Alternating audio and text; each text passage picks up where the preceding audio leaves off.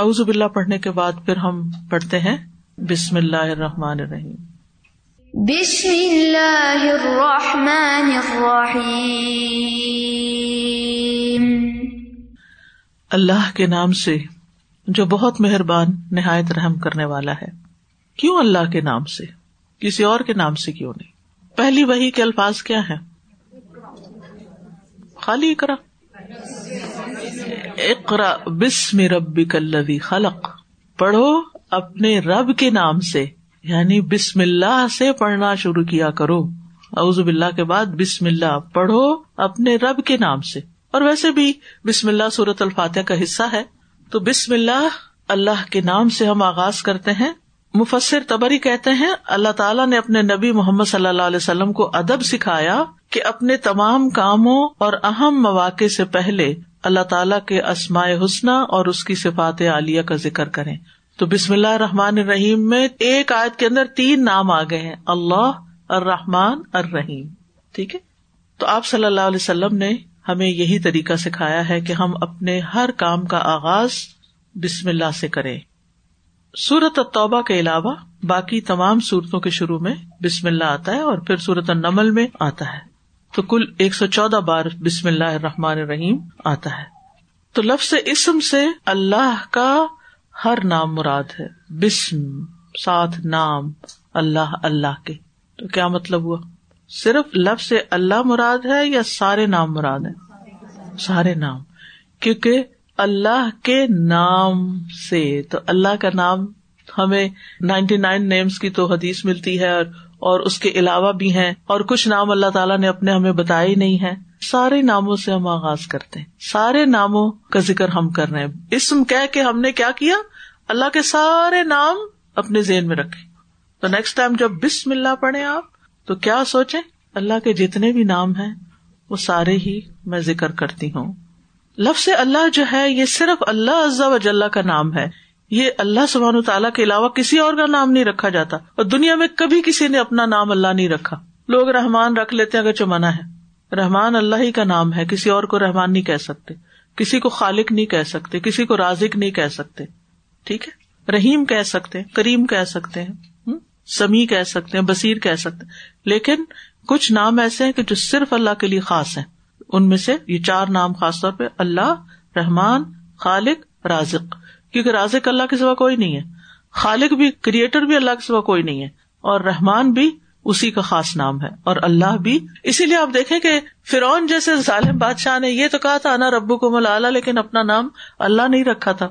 تو اللہ صرف اللہ ہی کا نام ہے۔ اور اس کا مطلب ہے جس کی عبادت، محبت اور تعظیم کی وجہ سے کی جائے۔ یہ یاد رکھنا ہے آپ نے۔ اللہ کو عربی میں معلوح بھی کہتے نہیں وہ جس کی عبادت یعنی الحا اس کا روٹ ہے، میں روٹس میں نہیں جاؤں گی۔ آپ الحمد للہ پہلے پڑھ چکے ہیں، لیکن اللہ کا مطلب بتا رہی ہوں۔ وہ جس کی عبادت، محبت اور تعظیم کی وجہ سے کی جائے۔ اور الرحمن الرحیم، یہ دونوں نام اللہ تعالیٰ کی رحمت کو ظاہر کرتے ہیں۔ ایسی رحمت جو بہت وسیع ہے، بہت عظیم ہے، ہر چیز پہ چائی ہوئی۔ اور تکرار کے ساتھ اللہ کی رحمت کا ذکر ہے۔ آپ دیکھیے کتنی چھوٹی سی آیت اور اس میں کتنی جامعت ہے۔ آپ بسم اللہ کہتے ہیں تو کوئی معمولی چیز نہیں کر رہے ہوتے۔ بہت کچھ بول رہے ہوتے ہیں، لیکن ہم غور نہیں کرتے نا، سوچتے نہیں۔ اللہ کا نام لینا ہی برکت کا سبب ہے۔ تبار رقصم ربی کا دل جلال اکرام بہت برکت والا ہے تیرے رب کا نام جو بڑی شان اور عزت والا ہے۔ لہذا ہمیں ہر کام سے پہلے بسم اللہ پڑھنی چاہیے۔ کھانا کھاتے وقت، صبح کے ازکار میں، کیونکہ اللہ کا نام لینے سے کوئی چیز تکلیف نہیں دیتی۔ کتنے لوگوں کو یہ دعا آتی ہے؟ بسم اللہ شعین سمائے وہ سمی العلیم۔ اور امید ہے آپ پڑھتے بھی ہوں گے۔ کیونکہ جب صبح تین دفعہ اور شام تین دفعہ پڑھ لی جاتی ہے تو انسان اللہ تعالی کی پروٹیکشن میں آ جاتا ہے۔ تو اللہ کا نام لینے سے حفاظت ملتی ہے۔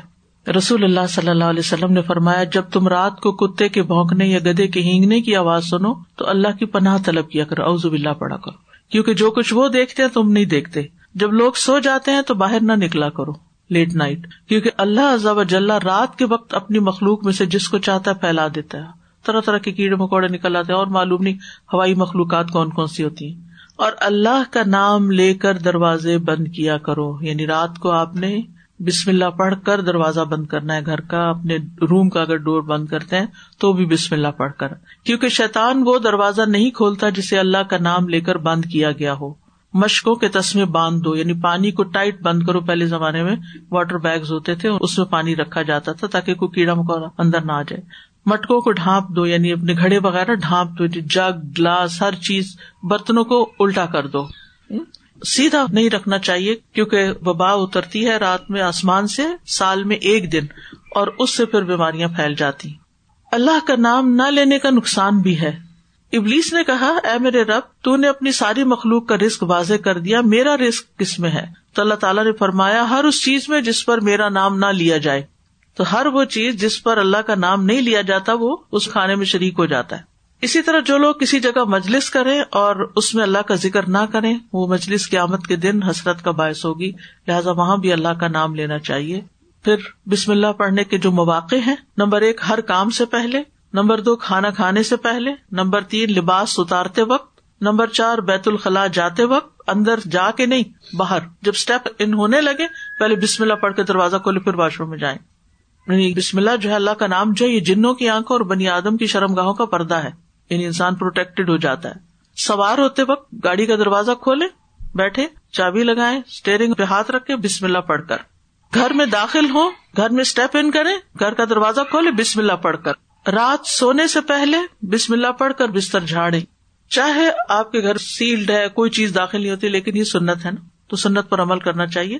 میں تو عام طور پر جو سر کا دوپٹا ہوتا ہے، اتار کے رکھنا ہوتا ہے رات کو سوتے وقت، تو اسی سے ہی بسم اللہ پڑھ کے بستر کو جھاڑ دیتی ہوں۔ ٹھیک ہے؟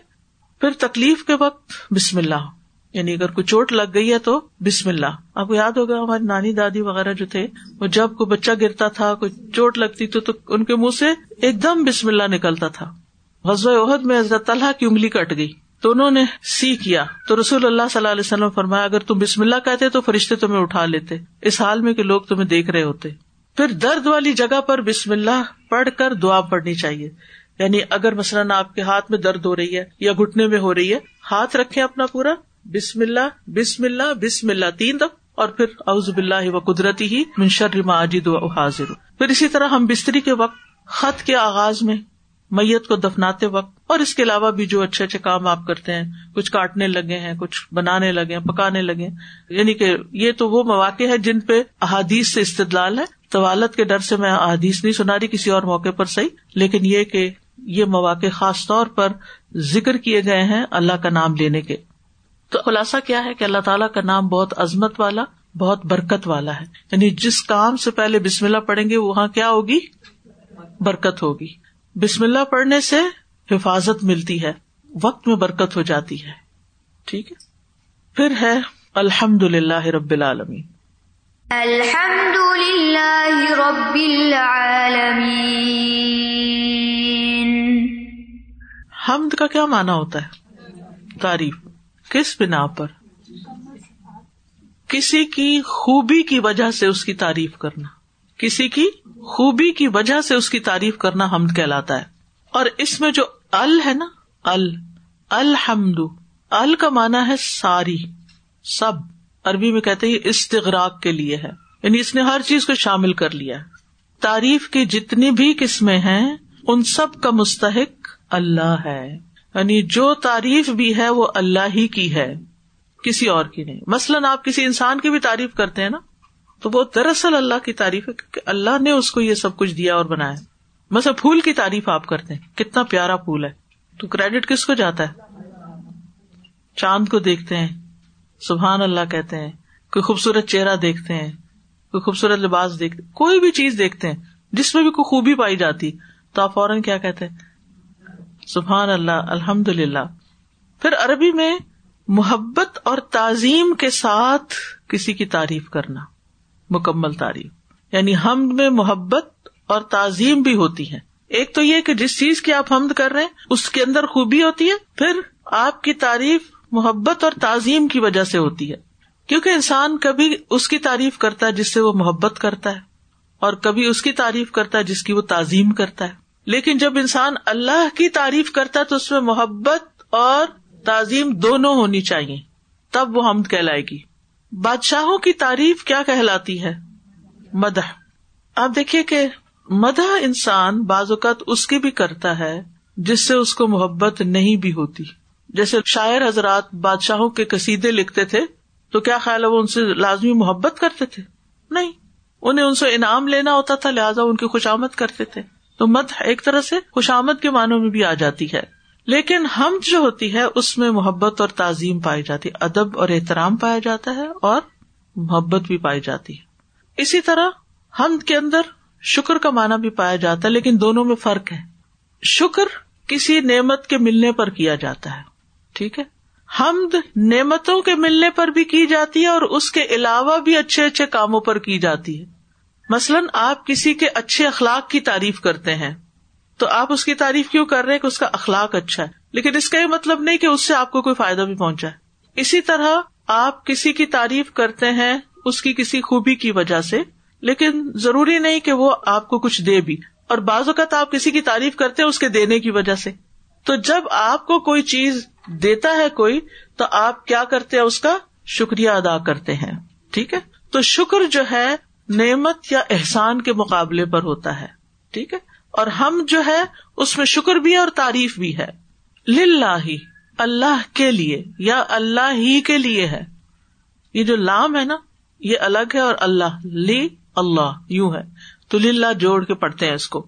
للہ، اللہ کے لیے ہے۔ اور اس کو کہتے ہیں کہ یہ اللہ کے لیے خاص ہے یعنی اللہ ہی کے لیے ہے۔ کیونکہ اللہ سبحان تعالی کے جو صفات ہے اور جو اس کے کمالات ہیں، وہ کسی اور کے اندر نہیں ہے اللہ سبحان تعالیٰ کی تعریف خود اللہ تعالیٰ نے بھی کی ہے اپنی تعریف، اور اللہ تعالیٰ کو اپنی تعریف پسند ہے، اور وہ حقدار ہے اس کا۔ فرشتے بھی اس کی تعریف کرتے ہیں، انسان بھی تعریف کرتے ہیں، جنات بھی تعریف کرتے ہیں، اور باقی ساری مخلوق بھی کیا کرتی ہے، اس کی تصویر کر رہی ہے۔ اسی طرح ہر جگہ اس کی تعریف ہے، آسمانوں میں بھی، زمین پر بھی، اور ان کے درمیان بھی۔ اور عرش پر بھی۔ ولاح الحمد فسماوات ولرد پھر اسی طرح زمانے کے اعتبار سے بھی۔ ماضی میں بھی ہوتی رہی، اب بھی ہو رہی ہے آئندہ بھی ہوگی، آخرت میں بھی ہوگی۔ ٹھیک ہے؟ وہ اللہ اللہ اللہ لہ الحمد فل اولا ولاخرا دنیا میں بھی، آخرت میں بھی۔ سمجھ آ گئی؟ یعنی کرنے والے کے اعتبار سے بھی، ہر کوئی کر رہا ہے۔ جگہ کے اعتبار سے بھی، زمانے کے اعتبار سے بھی۔ اللہ ہی کے لیے ہے تعریف۔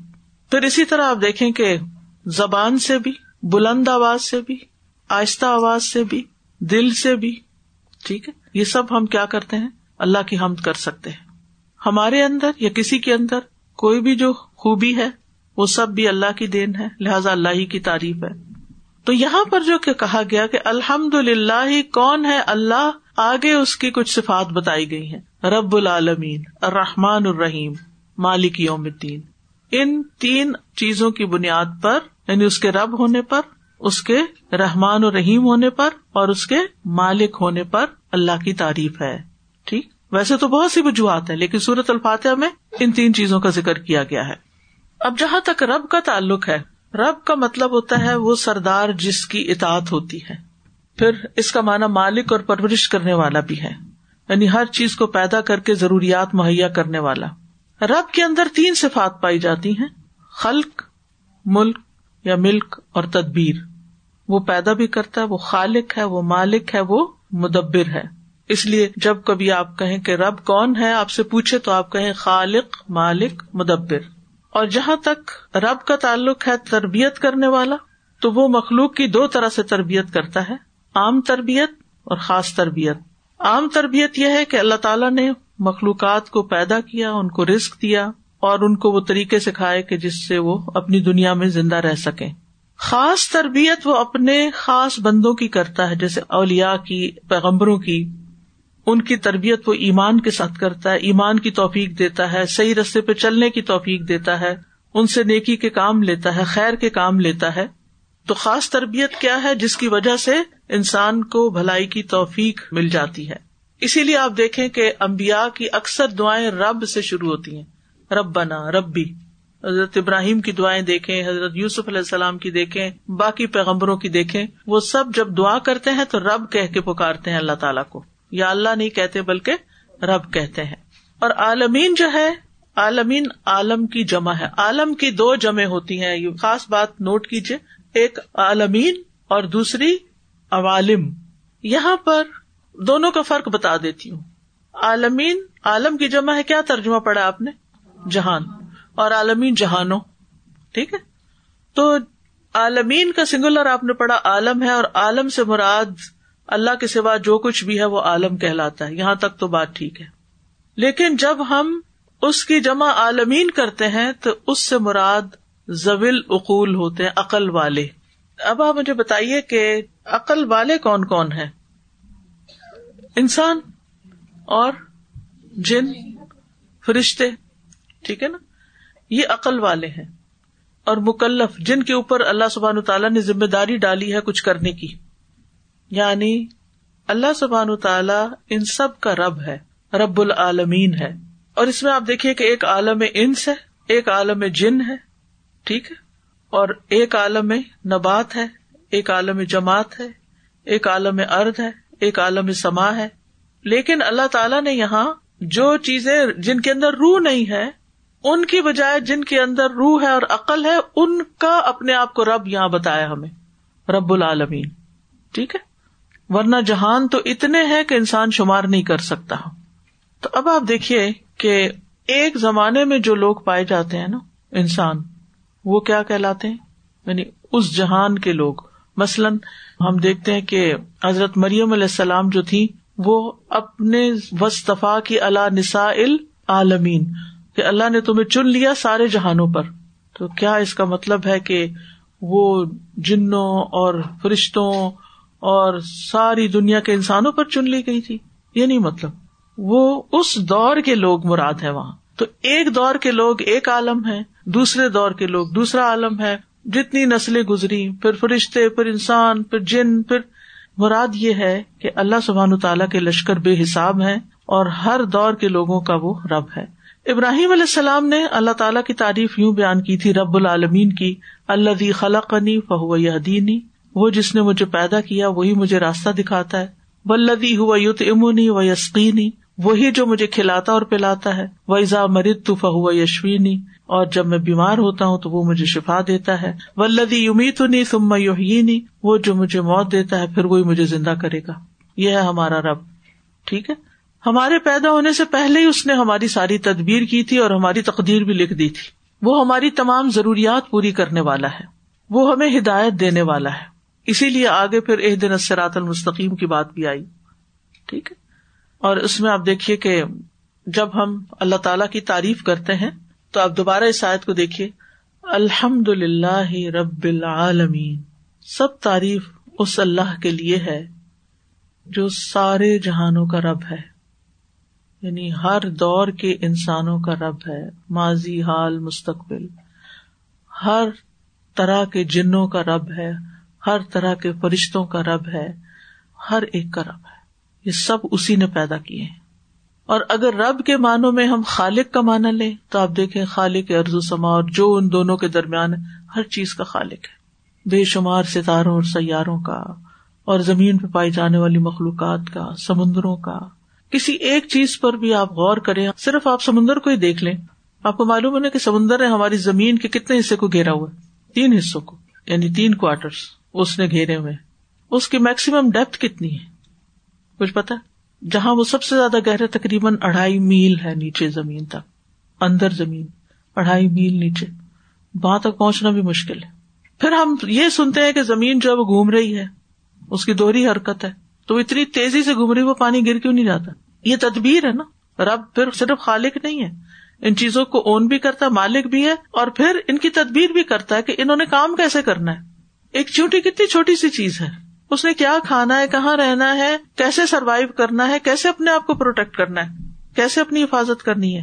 یہ ساری تدبیر کون کر رہا ہے؟ کیا میں اور آپ کر رہے انسان کر رہے ہیں؟ شہد کی مکھیوں نے کیسے کام کرنا ہے؟ انہوں نے شہد کیسے بنانا ہے؟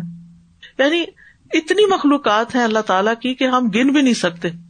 ان سب کو پیدا کرنے والا، ان سب کو طریقہ سکھانے والا کہ انہوں نے کرنا کیا ہے، ان سب کے روزانہ رسک کا بندوبست کرنے والا صرف اللہ ہے۔ ہم اس لیے اس کی تعریف کرتے ہیں۔ یعنی اللہ کی تعریف کیوں کریں؟ پھر آپ کائنات کو چھوڑے اپنے وجود کو ہی دیکھ لیں، اپنے چہرے کو دیکھیں، اپنی آنکھوں کو دیکھیں۔ بدن کے کسی ایک حصے کو اب آپ دیکھیں، ہر ہر حصے کا ڈاکٹر الگ ہوتا ہے۔ اور وہ بےچارا اپنی زندگی کھپا دیتا ہے صرف اسی کو پڑھنے میں۔ اس میں اسپیشلائز کرتا ہے۔ یعنی کتنی بے شمار قسمیں ہیں۔ اور ابھی تک بھی انسان پوری طرح سمجھ میں نہیں آیا ڈاکٹرس کو، سائنٹسٹ کو۔ انسان کے جسم کا جو سب سے چھوٹی اکائی ہے سیل، ابھی تک تو پوری طرح اس کو بھی نہیں سمجھا جا سکا۔ ہمارا علم تو اتنا محدود ہے۔ تو جس نے یہ سب کچھ بنایا اور پھر ان سب کی کوآڈینیشن رکھی اور پھر یہ سب کچھ کام کر رہے اور ہم پھر بول رہے ہیں الرحمان علام القرآن، خلق الانسان علامہ البیان، وہ رحمان کون ہے؟ وہ رحمان ہے جس نے قرآن سکھایا ہے اور جس نے انسان کو بنایا ہے اور جس نے بولنا سکھایا ہے۔ یہ بولنا بھی اس کی نشانیوں میں سے۔ کتنی بے شمار قسم کی زبانیں اور بولیاں ہیں۔ تو بہرحال اس آیت سے یہ بات پتہ چلتی ہے کہ سب تعریفیں اللہ ہی کے لیے ہیں۔ جس نے حمد کے ساتھ اپنی کتاب کا آغاز کیا ہے الحمد للہ رب العالمین اور ہم کیوں اس کی تعریف کریں؟ کیونکہ اس نے ہمیں پیدا کیا، اس نے ہمیں رسک دیا، وہ ہمارا مالک ہے، اسی کی طرف ہم نے لوٹ کے جانا ہے۔ اور پھر ہم نہ بھی کریں تو اس کو فرق نہیں پڑتا، کیونکہ ساری مخلوق اس کی تعریف کر رہی ہے۔ آدم علیہ السلام کے سب سے پہلے الفاظ بھی کیا تھے؟ جب ان کو پیدا کیا گیا، اللہ تعالیٰ نے جب ان میں روح پونکی روح سر تک پہنچی تو انہوں نے چھینک ماری اور کہا الحمد للہ رب العالم تو اللہ تعالیٰ نے فرمایا رحم اللہ۔ اہل ایمان دنیا میں بھی اللہ تعالیٰ کی تعریف کرتے ہیں اور قیامت کے دن بھی اللہ تعالیٰ کی تعریف کریں گے۔ مومن دنیا سے ہر وقت ہر چیز پر الحمد للہ کہتا ہے، خوشی میں بھی، تکلیف میں بھی۔ تکلیف میں کیوں کہتا ہے؟ کہ شکر اس سے بڑی تکلیف نہیں آئی۔ دنیا سے جاتے ہوئے بھی مومن کے الفاظ ہم کے ہی ہوتے ہیں۔ ابن عباس کہتے ہیں مرفون روایت ہے، یقیناً مومن کے ہر حال میں خیر ہے۔ اس کی جان، اس کے دونوں پہلوؤں سے نکل رہی ہوتی ہے۔ اس حال میں کہ وہ اللہ تعالیٰ کی تعریف کر رہا ہوتا ہے۔ مومن مر رہا ہوتا ہے، جان کنی کے عالم میں ہوتا ہے اور اللہ کی تعریف کر رہا ہوتا ہے۔ اور مومن جب جنت میں پہنچے گا تو آخری پکار ان کی کیا ہوگی؟ وہ آخر داوانا ان الحمد للہ رب العالمین۔ اس میں شکر بھی ہے، اس میں عبادت بھی ہے، اس میں اللہ کی رضا حاصل کرنا بھی ہے۔ سب سے افضل بندے وہ ہوں گے جو دنیا میں تعریف کرنے والے ہوں گے، تو قیامت کے دن وہ سب سے افضل مقام پہ ہوں گے۔ ایک دفعہ الحمد للہ کہنا میزان کو بھر دیتا ہے۔ اور اگر الحمد للہ کثیرہ کہہ دیا جائے تو اور بھی زیادہ وزنی ہو جاتا ہے۔ ایک آدمی نے کہا الحمد للہ کثیرہ۔ تو وہ کلمہ فرشتے کو لکھنے پہ بڑا بھاری ہو گیا کہ اس کا اتنا وزن ہے، میں لکھ نہیں پا رہا۔ تو اللہ تعالیٰ سے اس نے پوچھا، تو اللہ تعالیٰ نے فرمایا، جس طرح میرے بندے نے کثیرہ کا ایسے ہی لکھ دو۔ یعنی اس کا اجر پھر اللہ ہی کے ذمے ہے۔ بغیر کسی وجہ کے آپ صرف زبان سے کہہ دیتے ہیں الحمد للہ رب العالمی تیس نیکیاں لکھ دی جاتی۔ ایک تو ہوتا ہے نا، کوئی چیز یاد آتی ہے، کچھ کھاتے ہیں، پیتے ہیں سو کے اٹھتے ہیں، آپ الحمد للہ کہتے ہیں، لیکن ایسے ہی کہہ دیا تو بھی آپ کو بے پناہ اجر ملے گا۔ پھر آپ دیکھیے کہ الحمد للہ کہنے کے مواقع کون سے؟ دن کی ابتدا میں، نماز کی ابتدا میں رکو اور سجود میں۔ نماز کے بعد تینتیس بار الحمد للہ کہا جاتا ہے۔ پھر صبح شام، ہر لک میں اور ہر گھونٹ پر خوشی اور ناخوشی میں حال دریافت کرنے پر۔ جب کوئی آپ کا حال پوچھے، کیا حال ہے؟ تو آپ کیا کہیں؟ شکر الحمد للہ نعمت ملنے پر، چھینک مارنے کے بعد، مصیبت زدہ شخص کو دیکھ کر، کاموں کے اختتام پر، بستر پر لیٹتے وقت، تکلیف کے وقت، ہر خطبے کے آغاز میں۔ دعا مانگنے سے پہلے، نبی صلی اللہ علیہ وسلم فرمایا جب کوئی آدمی اللہ سے سوال کر، ارادہ کرے، تو پہلے وہ اللہ کی ایسی حمد و ثنا بیان کرے جو اس کے لائق ہو، پھر درود پڑے اس کے بعد دعا کرے، تو اس طرح وہ اپنی مطلوبہ چیز پالے گا۔ تو آج کے لیے یہاں تک ہی کافی ہے۔ قرآن مجید پڑھنے کا مقصد کیا ہونا چاہیے؟ سبق حاصل کرنے کے لیے، نصیحت حاصل کرنے کے لیے، عمل کرنے کے لیے، ہدایت حاصل کرنے کے لیے، رحمت پانے کے لیے، روشنی پانے کے لیے، دنیا میں بھی، قبر میں بھی، حشر کے دن بھی پلسرات پر بھی، ٹھیک ہے؟ قرآن کو بابرکت کتاب کیوں کہا جاتا ہے؟ کتاب نہ ہوئے لے کر مبارک مبارک کیوں ہے یہ کتاب؟ کیونکہ اس میں بہت زیادہ خیر ہے، اس میں وسیع علم ہے، ہر چیز کا احاطہ کرتی ہے یہ۔ ہر حکم کا۔ ہدایت ہے، بیماری سے شفا ہے۔ سورت فاتح کی ترتیب کا نمبر کون سا ہے؟ فور، شابش۔ سورت فاتح کی فضیلت شفا ہے اور اس کو پڑھنے سے دعا قبول ہوتی ہے۔ یہ قرآن کی سب سے افضل صورت ہے۔ اس کے بغیر نماز نہیں ہوتی۔ لازمی شفا دینے والی صورت ہے۔ اس کے بعد دعا قبول ہوتی ہے۔ یہ نماز کا رکن ہے۔ اعوذ باللہ کیوں پڑھے تعوض کیوں پڑھے شیطان کے شر سے بچنے کے لیے۔ اس سے کیا فائدہ ہوتا ہے؟ انسان اللہ کی پناہ میں حفاظت میں آ جاتا ہے۔ اور کیا ہوتا ہے؟ انسان فوکسڈ ہو جاتا ہے۔ شیطان کون ہے انسان کے لیے؟ کھلا دشمن ہے۔ ان شیطان القم ادوبن فتخد ہوا ادوبا شیطان کیا چاہتا ہے؟ جنت سے روکنا چاہتا ہے۔ قرآن مجید میں آتا ہے ان نما ید حزب یقون میں نصاب سعید وہ اپنے گروہ والوں کو صرف اس لیے بلاتا ہے کہ بھڑکتی آگ میں جا پڑے۔ یعنی وہ ہمیں جہنم میں لے جانا چاہتا ہے۔ اوز بلّہ پڑھ کر قرآن مجید پڑھنے کا فائدہ کیا ہے؟ ہم بس بسوں سے بچ جاتے ہیں۔ قرآن کا صحیح معنی اور مفہوم سمجھ پاتے ہیں۔ ٹھیک ہے۔ اپنی کمزوری کا اعتراف کرتے ہیں۔ ٹھیک ہے۔ اللہ کا حکم ماننے میں آسانی ہو جاتی ہے۔ جی ہر شر سے بچ کے خیر کی طرف انسان نکل جاتا ہے۔ یعنی شیطان کا کام ہے انسان کو قرآن کی اصل معنی سے پھیر دینا۔